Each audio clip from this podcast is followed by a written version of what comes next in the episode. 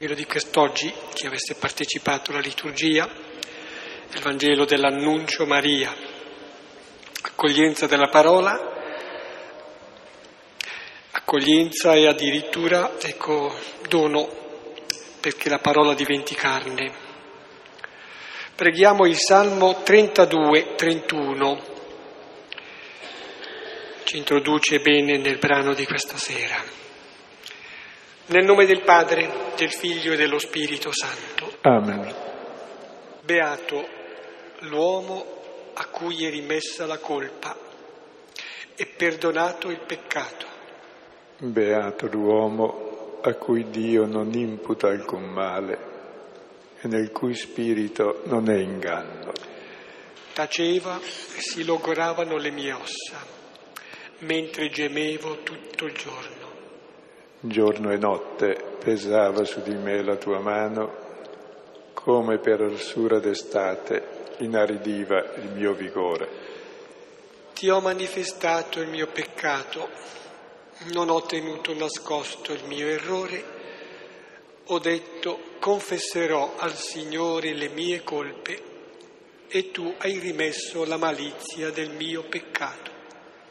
Per questo ti prega ogni fedele nel tempo dell'angoscia, quando irromperanno grandi acque, non lo potranno raggiungere. Tu sei il mio rifugio, mi preservi dal pericolo, mi circondi di esultanza per la salvezza. Ti farò saggio, ti indicherò la via da seguire, con gli occhi su di te ti darò consiglio. Non siate come il cavallo e come il mulo, privi di intelligenza. Si piega la loro fierezza con morso e briglie, se no a te non si avvicinano. Molti saranno i dolori dell'empio, ma la grazia circonda chi confida nel Signore. Gioite nel Signore ed esultate giusti, giubilate voi tutti tutti retti di cuore. Gloria, Gloria al Padre e al Figlio e allo Spirito Santo, come era nel principio, ora e sempre, nei secoli dei secoli. Amen. Ecco, questo che abbiamo pregato è uno dei salmi cosiddetti penitenziali, cioè di conversione, ecco, correttamente potremmo dire così, di conversione. Ecco, piace mettere in evidenza quella dichiarazione all'inizio proprio di beatitudine, cioè beato non chi è senza peccato, perché non c'è nessuno senza peccato che sia esente, che possa chiamarsi fuori dal peccato. Ecco, beato è invece chi ha percezione e sofferta esperienza di peccato e però si sente perdonato, chiamato a seguire il Signore, ad aiutare gli altri amandoli come fratelli. Ecco, diamo il contesto del brano che leggeremo questa sera e finiamo il capitolo undicesimo di Luca, che cominciava con la preghiera del Padre nostro, ecco, poter dire a Dio Abba, papà, è ciò che ci fa figli. Questa parola che fiorisce dalla nostra bocca e dal nostro cuore è la grande dignità, il grande dono di poter chiamare Dio papà, perché abbiamo lo spirito del figlio, cioè la vita del figlio. La vita del figlio è l'amore per il padre e per i fratelli. E poi abbiamo visto che questo spirito del figlio ci guarisce dallo spirito muto, c'è in noi uno spirito muto che ci impedisce di comunicare coi fratelli e di chiamare Dio papà. È quel Satana in fondo che fin dall'inizio occupa il cuore dell'uomo con la sfiducia in Dio come padre e negli altri come fratelli. E Gesù è venuto a liberarci da questo. E una volta che ci ha liberati dice state attenti perché in fondo questo spirito ci insidia sempre e può tornare con sette demoni peggiori. L'importante allora è non chiedere segni a Dio, ma c'è o non c'è, c'è o non c'è, con me o non è con me, ma piuttosto seguire il segno di Giona che chiama conversione. Nella misura in cui mi converto e ascolto la parola, divento davvero come la madre di Gesù. Beata la donna che ti ha partorito e Gesù dice beati quelli che ascoltano e fanno la parola. Perché proprio ascoltando quella parola diamo corpo al figlio, diventiamo figli. E questo esige appunto una conversione continua alla nuova sapienza. E poi abbiamo visto la volta scorsa che ciascuno di noi è come una lampada accesa. Cristo è la luce, è il figlio di Dio, noi accendiamo a lui noi stessi, abbiamo la stessa luce sua. Per cui il grosso tema della nostra identità e della nostra rilevanza, della nostra missione, dipende dal fatto di essere veramente illuminati dal Signore, di avere la sua sapienza, di conoscere la sua parola, di avere il suo spirito. E Gesù diceva la volta scorsa, se ricordate, guardate bene che la luce che è in voi non sia tenebra, perché ci può essere una luce che è falsa luce e che in realtà è tenebra. E oggi vedremo le due false luci, le due tenebre, che sono quasi strutturali della persona religiosa. Ecco, qui eh, quasi Luca ne fa una caricatura degli scrivi dei farisei, ma è la caricatura della persona religiosa che è brava, bravissima, ma esattamente è brava, bravissima ma non conosce né l'amore di Dio né l'amore del prossimo. Il suo essere bravo serve per condannare gli altri e per dire davanti a Dio ringraziami Dio, sono veramente bravo. Quindi il proprio io è diventato Dio, l'io religioso. Ed è un tema fondamentale perché tutta la predicazione di Gesù, ma anche tutta la predicazione profetica dell'Antico Testamento, è contro una religiosità che nella pratica nell'esteriorità è perfetta, ma questa perfezione mi serve per difendermi da Dio. Io sono bravo, quindi mi devi premiare e dare la vita eterna perché sono bravo. Come se Dio fosse cattivo e mi condannasse. Invece Dio è padre.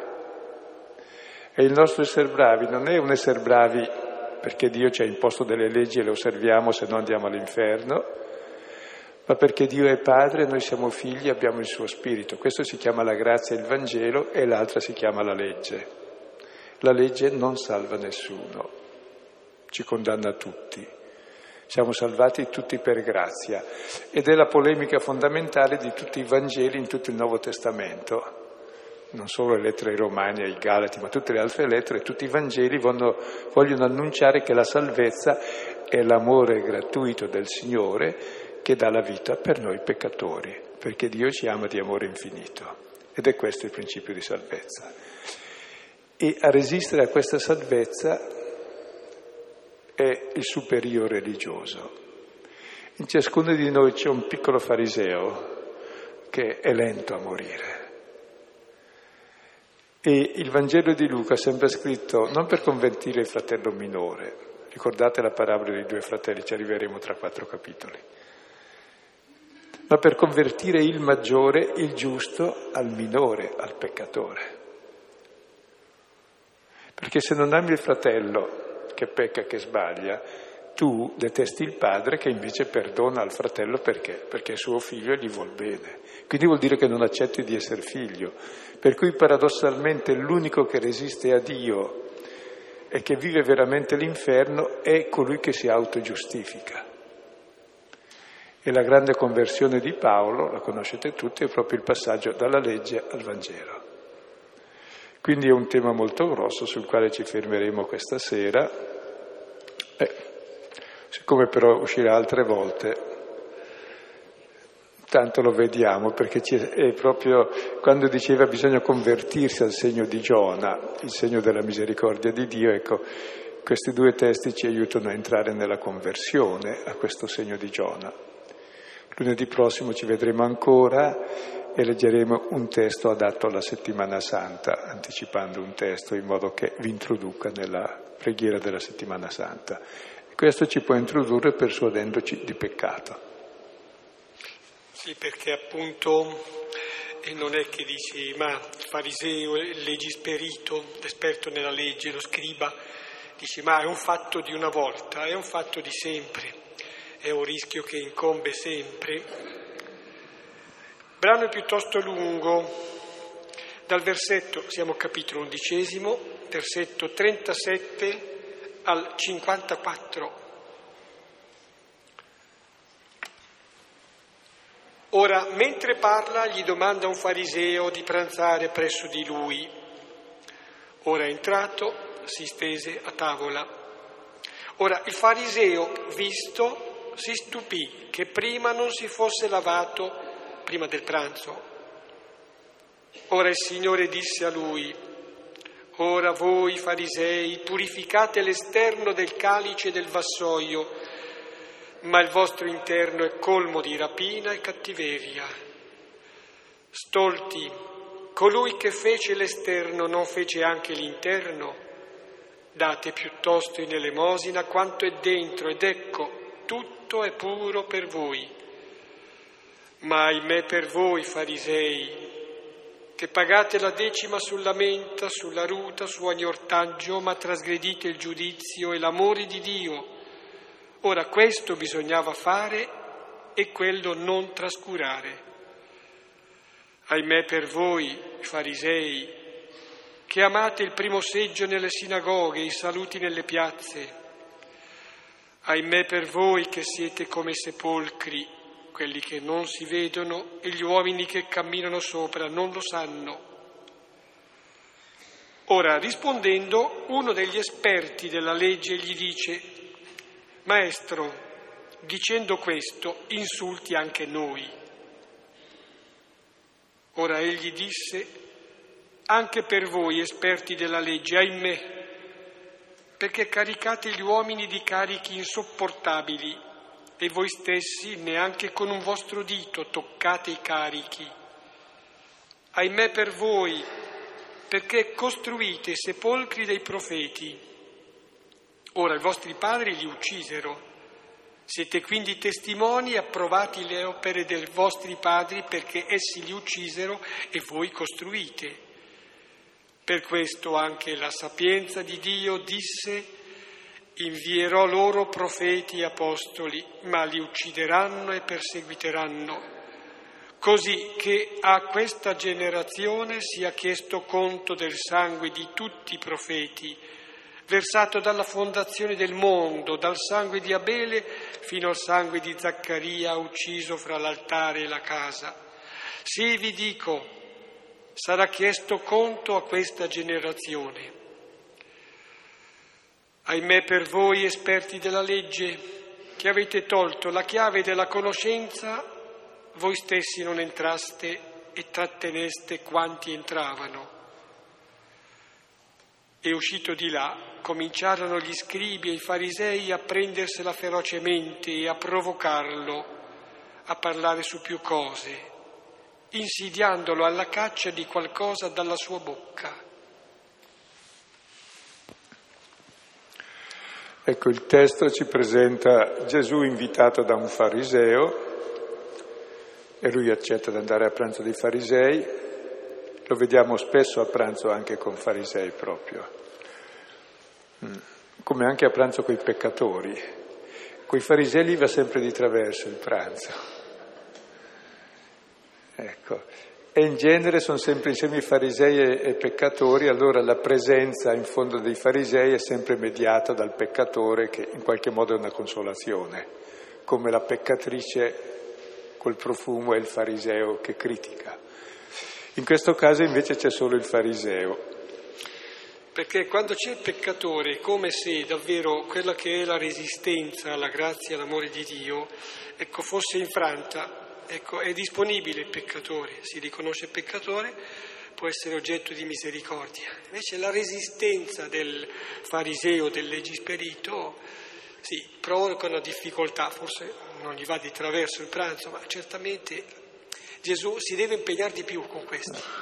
Cioè, non va di traverso il pranzo, ma finirà sulla croce, insomma, grazie a loro. E di fatti qui termino che vogliono farlo fuori. I... Che figure sono questi farisei? Ecco, i farisei sono persone giuste, Tu dicevi che il peccatore non ha grosso problema la conversione, ed è vero. Eh, può sembrare strano perché noi diciamo, noi siamo qui apposta per fare i cattivi. No, noi vorremmo essere bravi e giusti. Il problema è che se uno capisce qualcosa, si accorge davvero di che cos'è il peccato e il male che abita in lui. E la vera illuminazione è vedere questo e vedere che questo male non è oggetto della condanna di Dio, ma della misericordia di Dio che ci perdona. E questa si chiama la salvezza e il cristianesimo. E mentre tutte le religioni indicano una via alla salvezza che è l'essere sempre più bravi, tirando il collo, fino a quando si può morire per Dio, il cristianesimo ci presenta un Dio che è tanto e amore così grande per l'uomo che dà la vita per l'uomo perché Dio è Padre. E proprio così vince quella menzogna satanica che ci dà una falsa immagine di Dio e che sta all'origine di tutte le religiosità servili e di tutte le nostre ribellioni e di tutti i nostri mali. Perché se Dio mi odia e mi detesta non mi sento amato, neanch'io so amarmi e non so amare. E allora o uso la religione per difendermi da Dio, se poi non riesco a difendermi da Dio, cerco di fare una vita il più possibile come il condannato a morte, beh, godiamo almeno l'ultimo pasto, insomma. Vivi una vita nell'infelicità cercando di salvarti, quindi nell'egoismo, quindi nella chiusura agli altri, e quando sei chiuso agli altri nell'egoismo è già fatto tutto, è il mondo che vediamo. E circa il fariseo, e lo spieghiamo, siccome il testo è lungo, allora cominciamo a leggerlo così. Sì, I primi due versetti. Mentre parla, gli domanda un fariseo di pranzare presso di lui. Ora entrato, si stese a tavola. Ora il fariseo, visto, si stupì che prima non si fosse lavato prima del pranzo. Ecco, il fariseo, la parola fariseo i perusimi farisei vuol dire i separati, era gente che si separava dal mondo per poter vivere in purezza la legge di Dio. Quindi sono bravi, no? E quello che dice Luca anche più avanti nel capitolo 18, quando fa la parabola del fariseo e del pubblicano nel Tempio, e dice che le caratteristiche del fariseo sono due. Uno che si mette lì davanti a Dio e dice Dio, vedi quanto sono bravo, ti ringrazio che sono bravo, vuol dire ringraziami che se non ci fossi io, io non sono come quel peccatore che starà in fondo. Quindi cosa fa il fariseo? Eh, Dio gli serve come proprio decoro personale per mostrare quanto è bravo e gli altri servono per essere disprezzati. Quindi pone queste due caratteristiche, poi ne aggiunge una terza comune a tutti, sono amanti del denaro, al capitolo 16 e 14, perché senza denaro non puoi separarti dagli altri, non puoi fare una vita che sia onorevole davanti a Dio e davanti agli altri. Quindi il fariseo è uno che ha il proprio io come proprio Dio, il proprio io religioso, perché uno potrebbe avere il proprio io in altre forme, cioè sono il miglior brigante della città, almeno sono qualcuno. Una volta i re erano sempre scelti tra i migliori briganti, no? quello più forte e la vinceva. Sono il miglior banchiere, sono il migliore professore, sono il migliore... Quando non puoi eccellere nel meglio, eccelli nel peggio. Cioè... Perché l'importante è che il proprio io sia al centro di tutto. Ma perché così? Perché non ci si sente voluti bene. Quando uno è voluto bene, allora sa voler bene e mette gli altri al centro. Quindi il fariseo per sé è una persona particolarmente infelice e rappresenta il prototipo dell'uomo che non sentendosi amato da Dio, e tutti siamo così più o meno, ecco, allora abbiamo bisogno di porre il nostro io un po' al centro di tutto, all'attenzione di Dio e all'attenzione degli altri. E lui invita Gesù a pranzo perché invitare questo maestro che aveva successo è anche una cosa bella, gli dà anche decoro. E Gesù accetta il pranzo. Provate una volta a vedere quante volte Gesù è a pranzo e a banchetto in Luca, risulta che almeno metà Vangelo sta mangiando. I farisei o lo invitano criticandolo o lui sta mangiando con i peccatori e vanno lì a vedere per criticarlo, ma ci sono sempre dentro. E mentre lo invita a pranzo, non a cena, perché il pranzo è meno impegnativo, il pranzo poi finisce e torna a casa, la cena invece si prolunga nella notte solo per gli amici. Mentre Levi il peccatore eh, lo invita, eh, scusate, Zaccheo lo invita a cena. E Levi il peccatore ha un grande ricevimento. L'altro invece è più modesto, lo invita a pranzo, non mi scoccia tanto, si ferma quelle due ore, la gente vede che io ricevo anche i maestri e così va sempre meglio. Gesù entra e si mette a tavola, ma il fariseo si meravigliò che prima non si fosse lavato, prima di pranzo. Guai a non lavarsi le mani, non sei puro, non sei mondo, il cibo è dono di Dio e il dono di Dio va rispettato. E allora se non rispetti il dono di Dio non rispetti Dio, e allora se non ti lavi le mani tu fai crollare tutta la religione. Insomma. Se crolla una cosa, crolla tutto. Tutta questa purità legale, no? Che va osservata in modo anche maniacale, che per sé ha anche i suoi motivi perché è igienico lavarsi le mani oltretutto. Quindi sono anche prescrizioni giuste, ma Gesù sembra che lo faccia apposta per dispetto di non lavarsi le mani. Perché ci sono tante prescrizioni giuste che poi diventano formalismo e noi ci agganciamo a quella per fare quello che poi Gesù dice in seguito.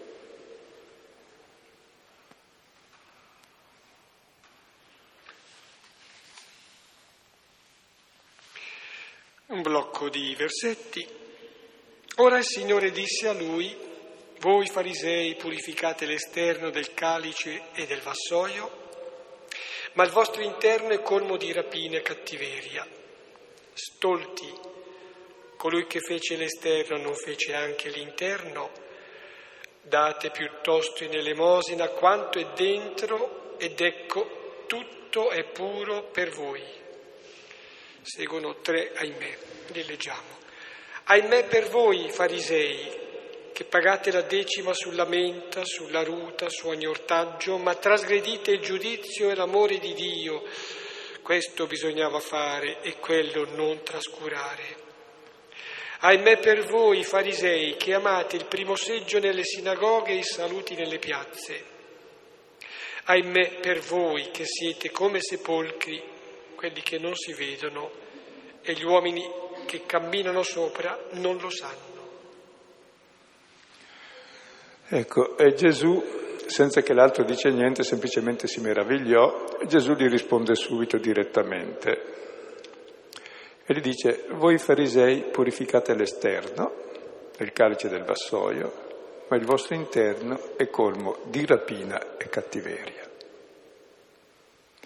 Cioè c'è una contrapposizione tra l'esterno perfetto, deve apparire perfetto agli occhi degli altri, poi l'interno in tutt'altra direzione e innanzitutto rapina nei confronti di Dio. Voglio essere io il mio Dio, gli rapino la sua gloria, il punto di riferimento di tutto sono io. E cattiveria verso gli altri. Ora questa contrapposizione esterno-esterno, provate a pensare una cosa, e se uno, per esempio, scoprisse sempre quello che sto pensando, sareste contenti? Ci vergogneremmo infinite volte. Bene, impariamo a conoscerci, siamo tutti uguali. Un mille anni basta essere un uomo per essere un povero uomo. Mazzolari, scusate.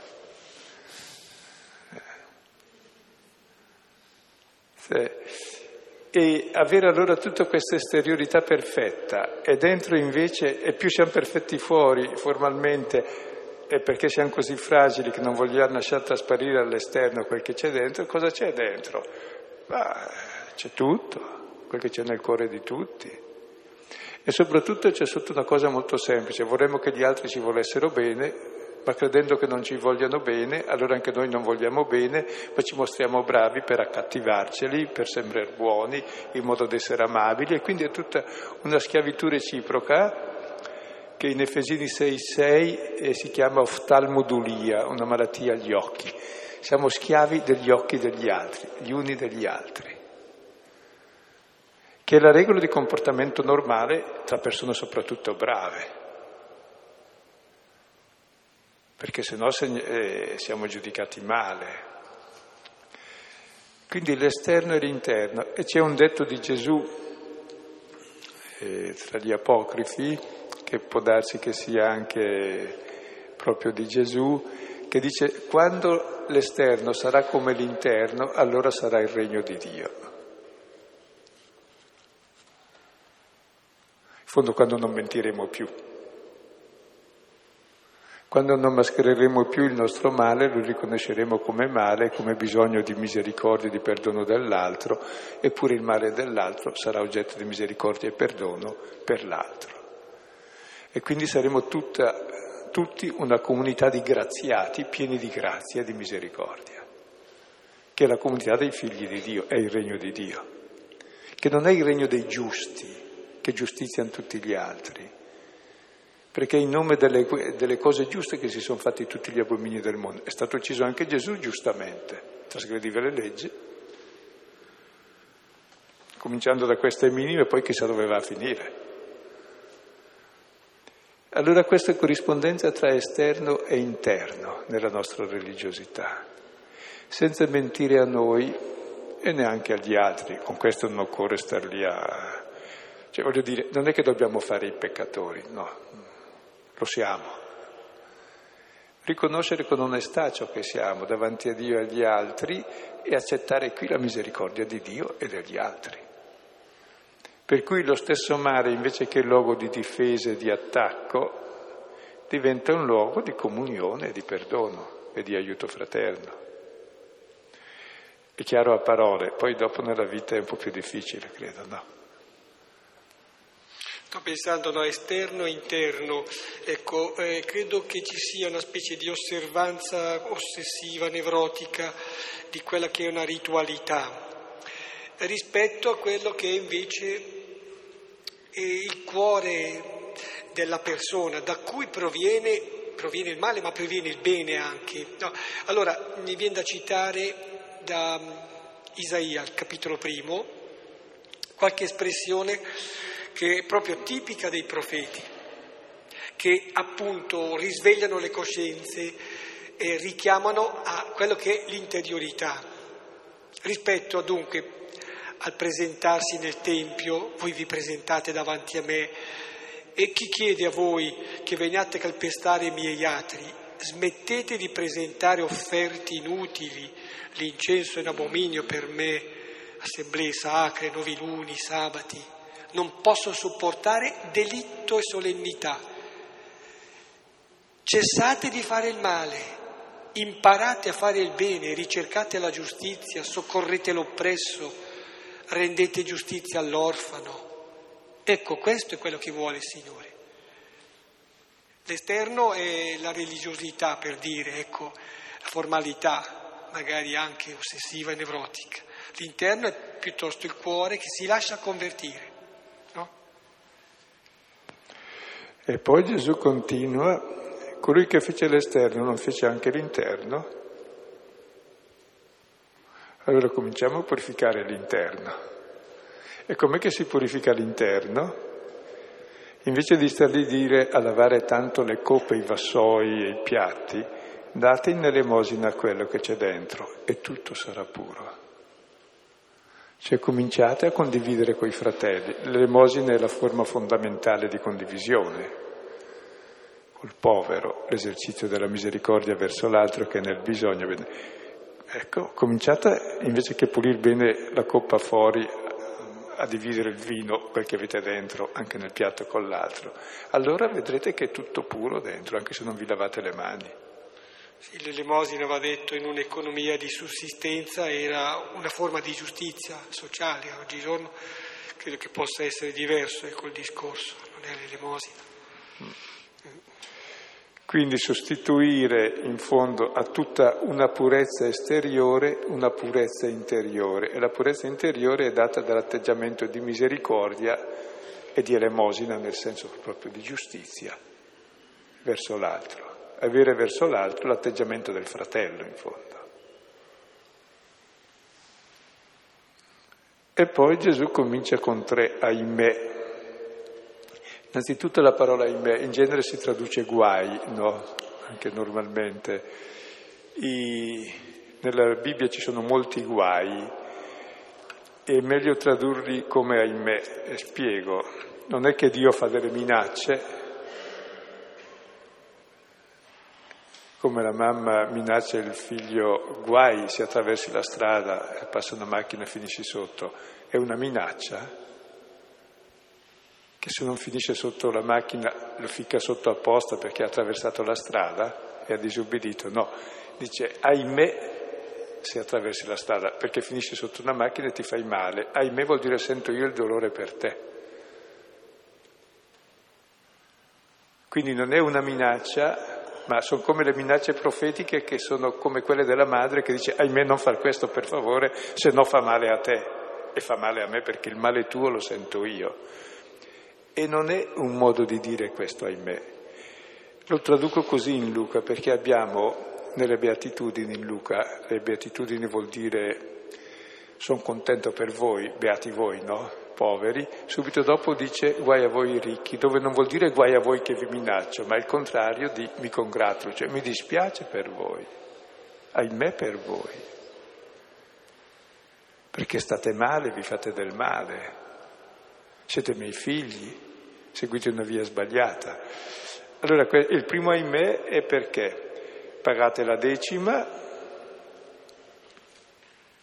quindi su ogni, sulla menta, su ogni ortaggio, sulle cose minime rigorosissimi. E poi ci si dimentica il giudizio di Dio e l'amore di Dio. Cioè si può osservare tutte le leggi religiose e non avere amore verso gli altri e verso Dio.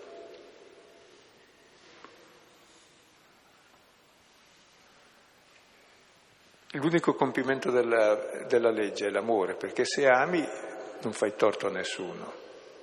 E poi se occorre paghi anche le decime, perché pagare le decime era un modo di, di giustizia sociale anche e di riconoscere che è dono di Dio e si condivide con gli altri. Ecco, per cui il primo ahimè è quello di osservare tutte le regole trasgredendo quella fondamentale, che è quella di amare. Infatti quando sbagliamo qualcosa subito ci accorgiamo, abbiamo rotto le regole magari, ma sappiamo amare o abbiamo un cuore morto? Questo è il problema.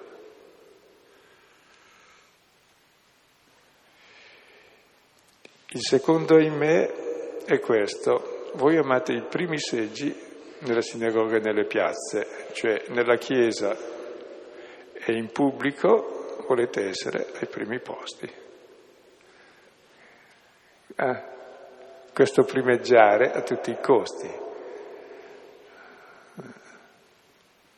Perché è così grave essere ai primi posti? Perché chi vuole essere primo sia ultimo e servo di tutti. Perché esattamente il protagonismo è lo spirito contrario a quello di Dio. Chi ama si fa servo degli altri, non si mette sopra gli altri. Il principio di tutti i nostri mali è questo protagonismo voler essere prima degli altri, sopra gli altri. In campo della chiesa, la sinagoga, e sulla piazza, in campo civile. E da, da questa lite per avere i primi posti che nasce tutto il nostro male nella società. Le lotte, le invidie, le gelosie, le discordie, le guerre, le ingiustizie. Perché uno vuole essere il primo, ma non gli basta essere quello che è perché non si sente nessuno e vuole sentirsi qualcuno avendo qualcuno sotto. Se proprio vuoi essere qualcuno, mettiti a servizio degli altri come Dio, allora sarai come Dio. Difatti è giusto essere primi, Gesù non lo mette in discussione. Il problema qual è il criterio? Se vuoi essere primo, sii ultimo e servo di tutti. Poi il terzo, ahimè, è che dentro siete sepolcri, cioè avete la morte nel cuore, Normalmente si imbiancavano i sepolcri per farli vedere in modo che la gente li evitasse, ma anche si abbellivano un po' essendo bianchi. E questo lo dice Matteo. Luca invece non dice che li imbiancano. Non siete neanche imbiancati, non ci si accorge neanche che siete dei sepolcri. Per cui chi vi passa sopra, chi, chi vi tocca, è contaminato senza saperlo, perché avete dentro la morte e vi trasmette la morte. Quindi siete come trappole per gli altri. È un giudizio molto duro. Tenete presente che quando Luca scrive questo non c'erano i farisei, scrive dopo per la Chiesa dei pagani, quindi non era problema dei farisei, cioè scrive per noi della Chiesa, perché la storia è sempre uguale.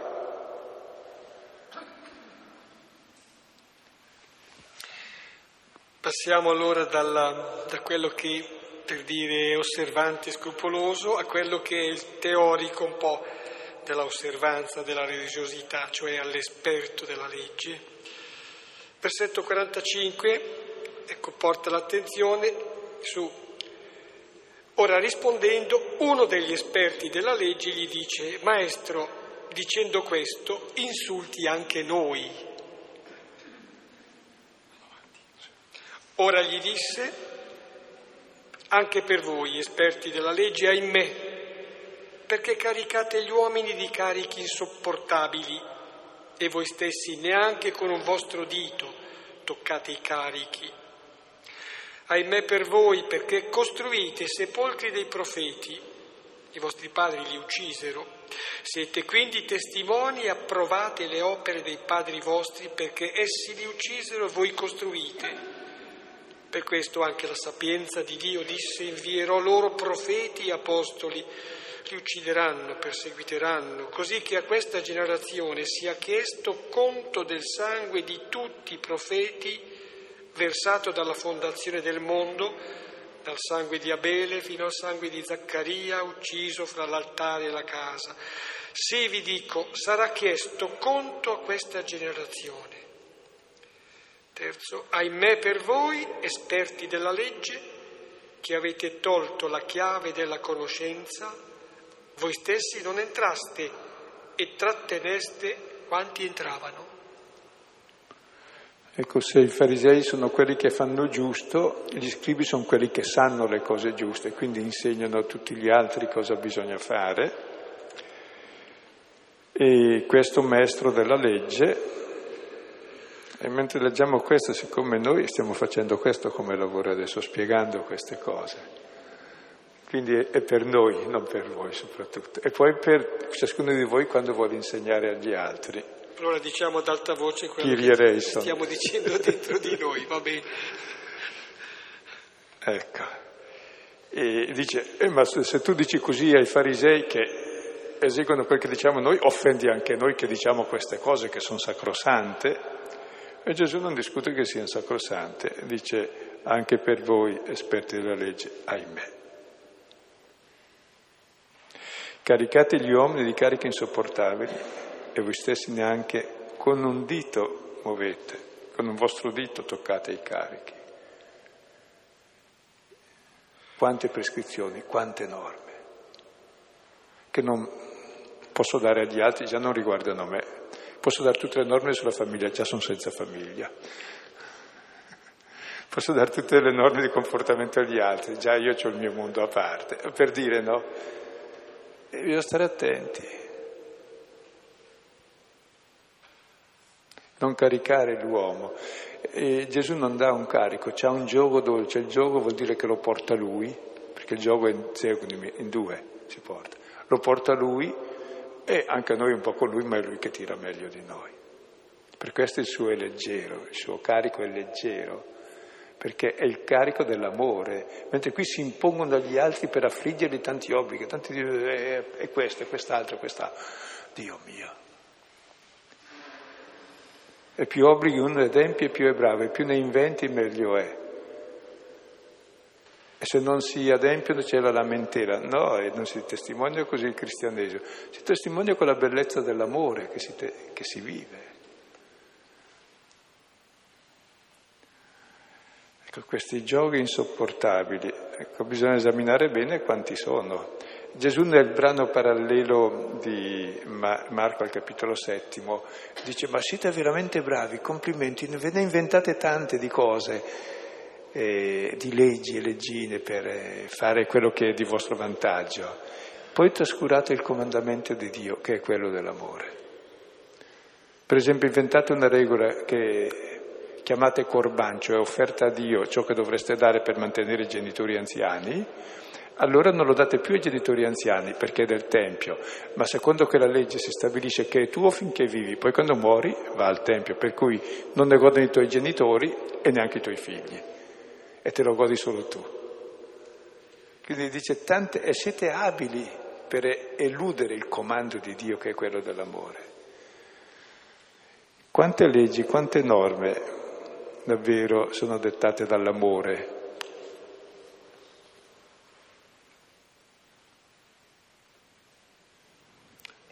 anche il modo, ahimè per voi. Secondo ahimè dice voi siete molto bravi, fate chiese, costruite sepolcri ai profeti, i monumenti, la memoria, sai che cattivi gli altri, hanno ammazzato i profeti.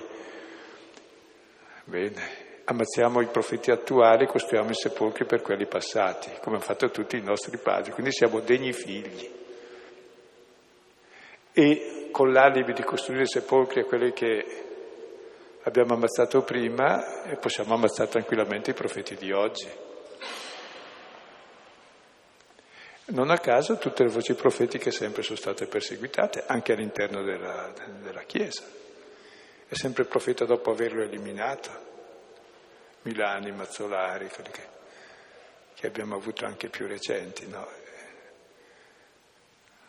Anche i santi normalmente, anche Padre Pio, quante ne hanno passate prima? Poi li, poi li si fa santi, perché sono stati già santificati e martirizzati sufficientemente. Quindi piuttosto che fare dei profeti, dice, per fare dei sepolcri state attenti per quel che fate. E Gesù aggiunge, per questo la sapienza di Dio disse, io invierò profeti e apostoli, ma li uccideranno e perseguiteranno, così che a questa generazione sarà chiesto conto del sangue di tutti i profeti, versato dalla fondazione del mondo, fin dall'inizio del mondo, quando Caino uccise Abele, fino a Zaccaria che è stato l'ultimo ucciso poco tempo prima, l'ultimo dei profeti uccisi nel secondo libro delle cronache, tra l'altare e il Tempio.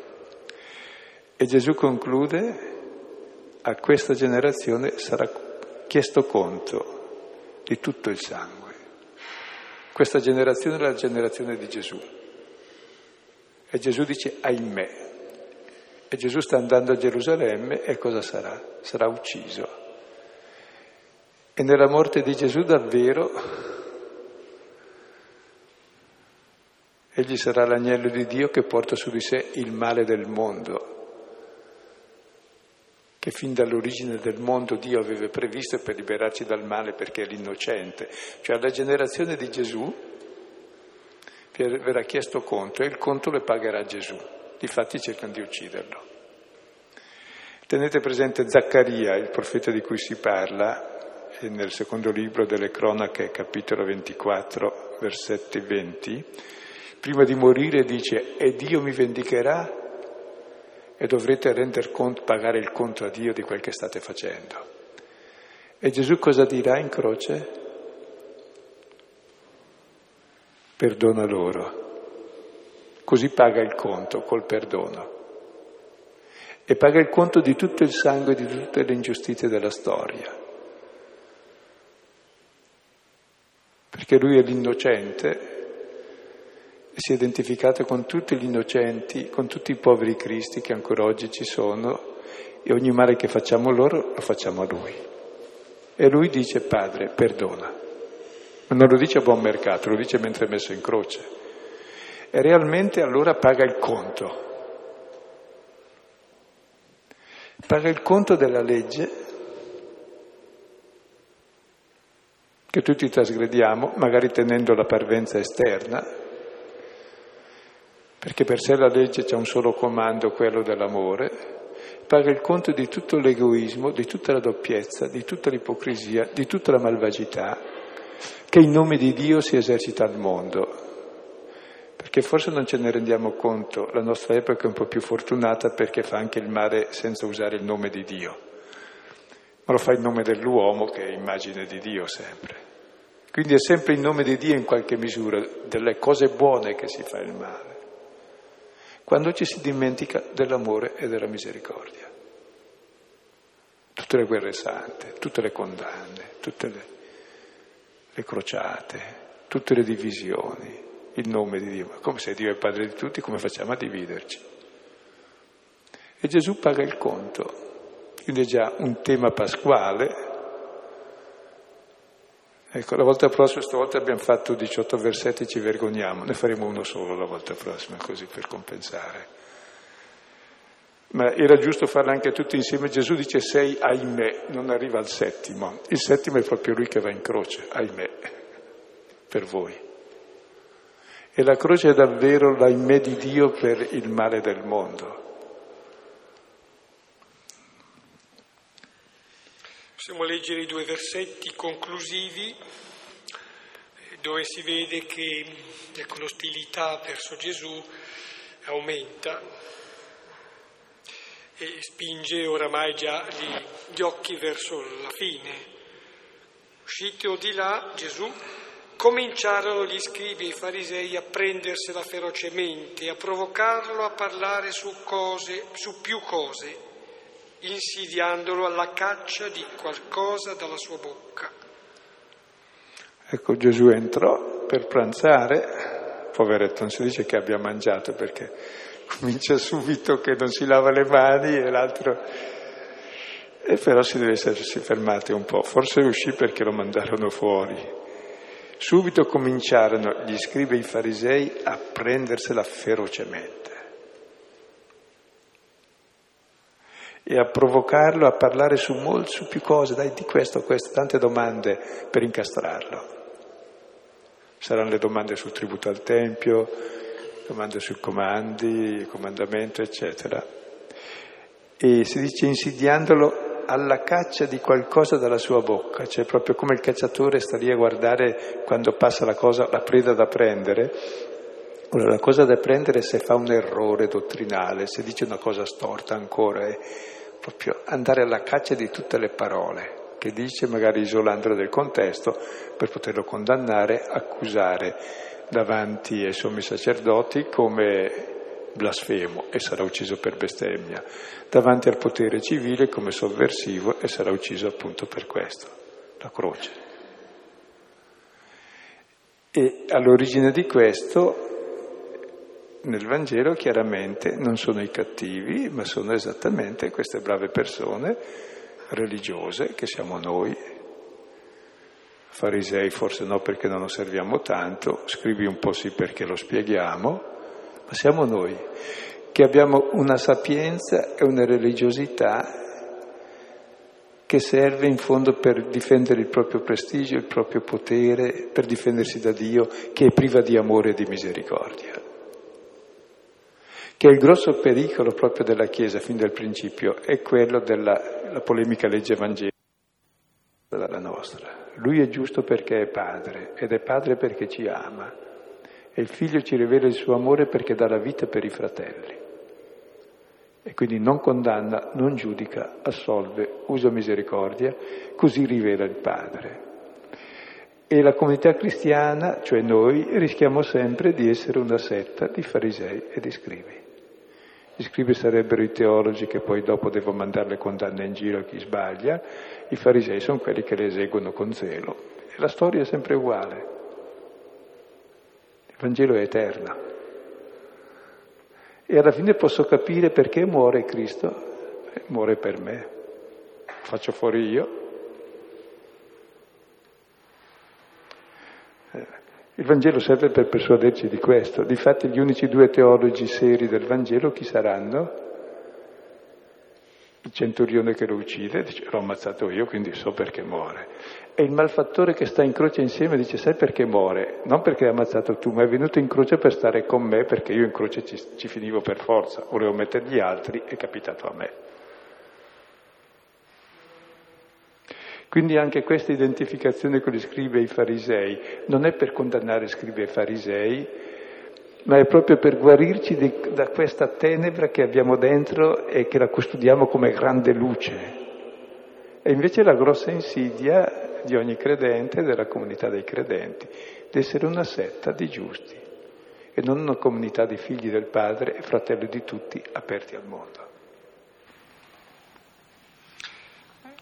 Suggeriamo alcuni, alcuni testi che possono aiutare. Beh, il Salmo 32 che abbiamo, 32-31 che abbiamo pregato, dicevo è un salmo di conversione, sarebbero raccomandabili anche altri salmi di conversione eh, indico almeno tra questi il Salmo 50-51, o detto diversamente 49-50, dove c'è una specie di giudizio da parte di Dio, nel Salmo che c'è prima, e poi il, riconoscimento ecco, del male e la richiesta del perdono. Sono salmi che vanno uniti, 50-51 o 49-50. Poi nelle denunce profetiche Accennavamo già Isaia capitolo primo, 10-20, questa linea profetica che è la linea che persegue Gesù, Amos, capitolo quinto, versetto 21 e seguenti, poi Osea, capitolo sesto, versetto sesto. Vuole misericordia il Signore, desidera misericordia, non sacrifici. Nel Nuovo Testamento potremmo sì, è stato citato Marco capitolo settimo, 1.23, eh, questo, questa diatriba, questo incontro-scontro con posizione farisaica e leggi sperite. Ecco.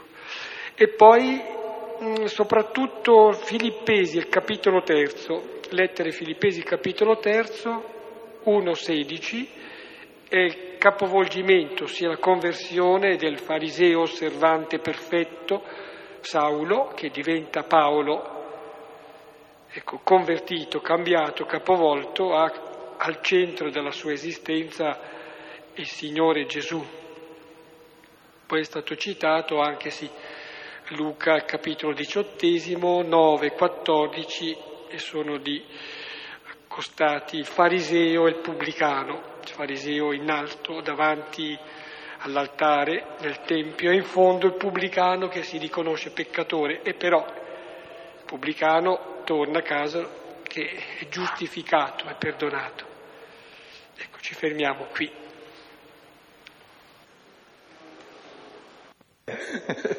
No, io nel senso volevo, non volevo correggere il Signore, però volevo una precisazione su il ritualismo, il formalismo, non so, eh, nella liturgia o nei, o nei fatti religiosi. Io penso, cioè io, in, in, quel punto il Signore dice, bisogna tenere il criterio distintivo, il giudizio e amore e non trascurare anche queste altre cose, perché penso che, eh, anche, penso che lui sappia che l'uomo quando fa certe cose, eh, eh, fa cose che reputa importanti, vuole che siano fatte con un certo rito, una certa forma non so, uno si sposa, c'è un rito particolare perché so, rappresenta un, un, punto di non ritorno, qualcosa di importante e quindi viene consacrato da, dalla forma. E per questo cioè, la forma eh, non è tutto, però eh, cioè, è lo stesso uomo che a volte anche, anche l'Eucaristia la facciamo in una certa maniera ritualistica, formale.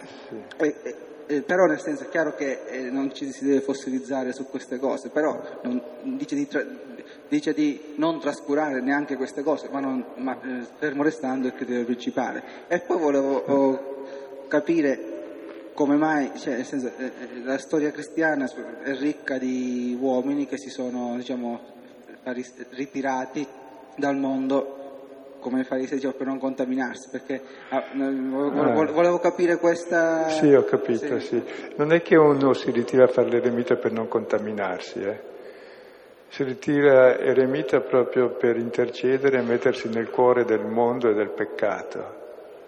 Cioè non si sente a posto l'eremita, non tutt'altro. Tra l'altro Gesù dice bisogna eh, fare il comando di Dio, non trascurare questo, però riguarda che non si lava apposta le mani, che era un precetto molto serio. Quindi le trascura anche se è il caso. Che l'importante è non trascurare l'amore perché il principio ispiratore di ogni legge è l'amore e quindi c'è sempre anche l'epicheia, cioè qualche volta è utile trascurare per dimostrare al fariseo che per esempio bisogna essere liberi da quello. Noi trascuriamo volentieri le leggi del pagare le decime e le tasse, quelle sì, invece dice no, quelle pagatele pure. Mentre tutte le altre, trascuratele pure. È interessante, non dice di tutto, dice, le dice oh, benissimo, fatelo pure, perché quello non lo si fa volentieri. Mentre tutte le altre cose che danno più apparenza, quelle le facciamo volentieri. No. E quindi cioè, è abbastanza ironico come brano, no? Ma è chiaro, il problema è proprio vedere da dove viene la salvezza. Viene dalla mia bravura, e allora condanno gli altri che non sono bravi, o viene dalla misericordia di Dio che mi ama infinitamente, come ama anche gli altri. E allora anch'io vivo di grazia e grazio gli altri. Allora è una vita graziosa per tutti, se non una vita disgraziata per tutti. Il religioso è il primo disgraziato, perché è infelice perché sta lì a fare il bravo per difendersi da Dio come se Dio fosse un mostro. E gli altri o fanno gli atti perché piuttosto che credere in un Dio così è meglio buttarlo via, oppure fanno anche loro, poveretti, disgraziati, cioè fanno fatica. Se invece uno capisce l'amore davvero, vive da figlio e da fratello, cambia il principio nel cuore. Cioè la mamma per il figlio non sta lì a guardare le leggi come tenersi il bambino in braccio per non farlo cadere e non buttarlo giù, lo tiene in braccio perché è normale e sa cosa deve fare senza guardare il codice penale, perché ama.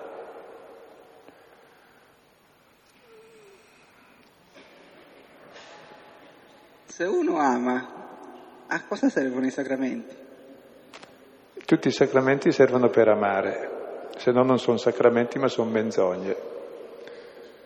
Come dice Paolo a quelli di Corinto che celebrano bene l'Eucaristia secondo i riti e non aspettano i poveri che arrivano e quando arrivano hanno già mangiato tutto, dice voi mangiate e bevete la vostra condanna celebrando l'Eucaristia, perché dite una cosa e fate esattamente il contrario.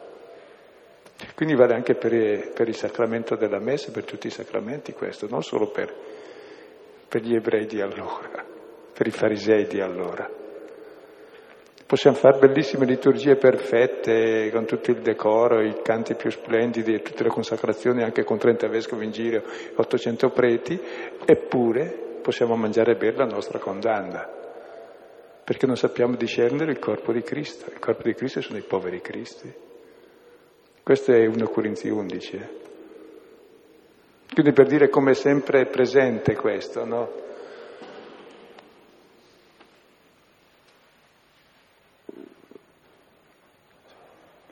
Allora, a me questo brano di Vangelo mi mette in eh, difficoltà.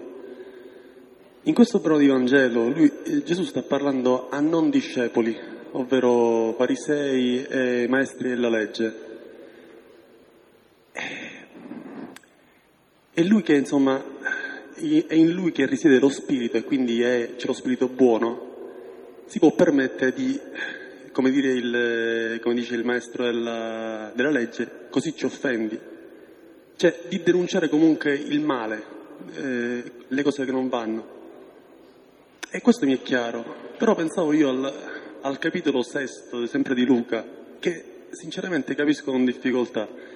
Là invece sta parlando ai discepoli. Ai discepoli. E ai discepoli, e ai discepoli gli dice, sì. prima gli dice... Eh, non giudicate e non condannate. Esatto, non, esatto, non, sì. non giudicate e non sarete giudicati, non, sì. non condannate e non sarete condannati. E, però poi, alcuni versetti dopo, sempre al capitolo 6, dice, ipocriti. Quindi anche là sta, diciamo, offendendo, perché insomma non è una bella parola dire ipocriti ai suoi discepoli. Ipocriti, prima di togliere il, eh, la tagliuzza che c'è nell'occhio del vostro fratello, togliete prima, prima, la trave che c'è nel vostro occhio. Allora io quello che non capisco, il male che c'è nell'altro, nel, che vediamo in giro, lo dobbiamo denunciare oppure no? Ecco, il problema è un altro. E innanzitutto Gesù non ha mai denunciato nessun peccatore, i peccatori li ha accolti tutti, denuncia solo i giusti. Questi sì. I giusti sono quelli che giudicano, condannano, guardano la pagliuzza nell'occhio. I peccatori li accoglie, i giusti no, perché sono i veri peccatori. Lui li accoglie per sé, ma prima deve scoprire il loro peccato. Il giusto è quello che giudica, condanna, si separa, questi li giudica.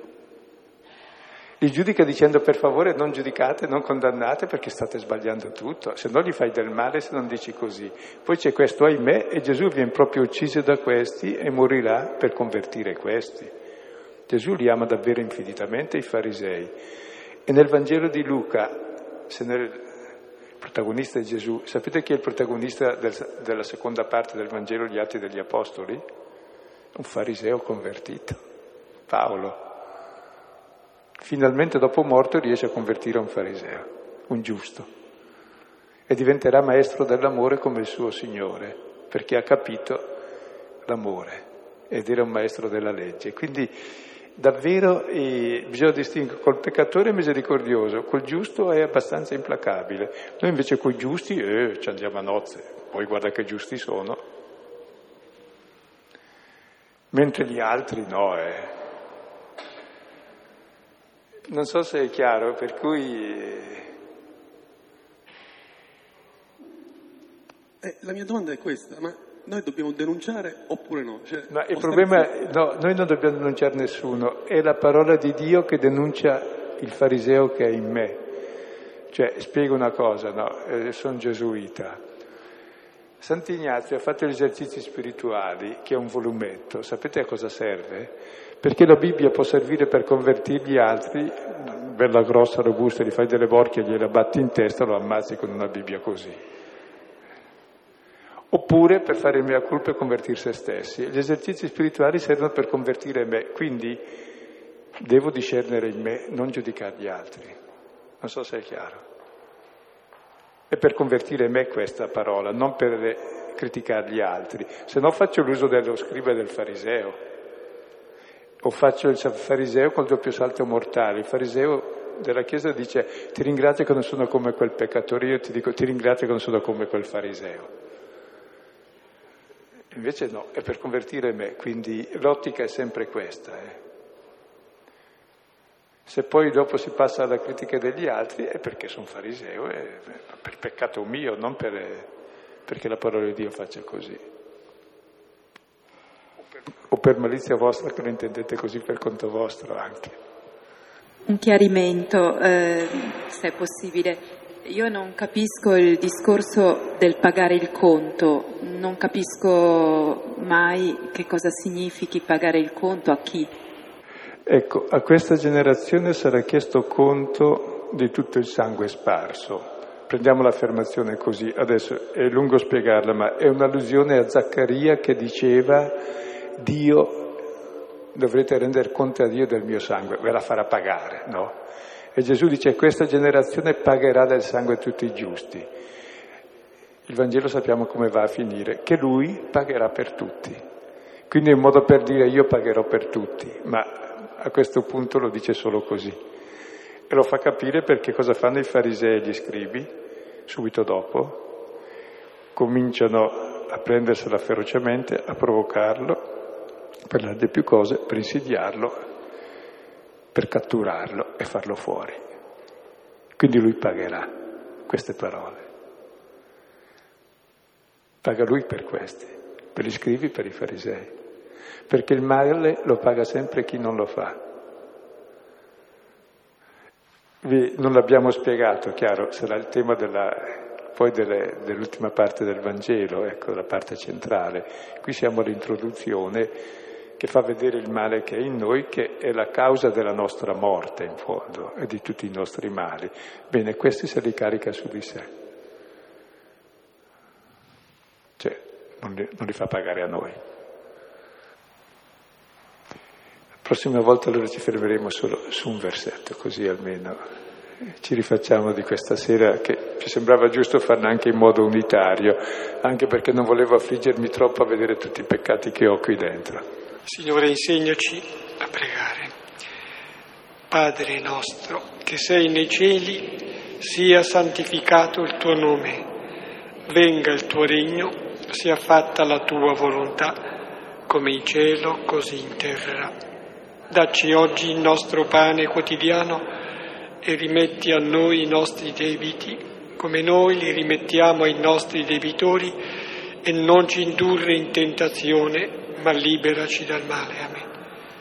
Nel nome del Padre, del Figlio e dello Spirito Santo. Amen.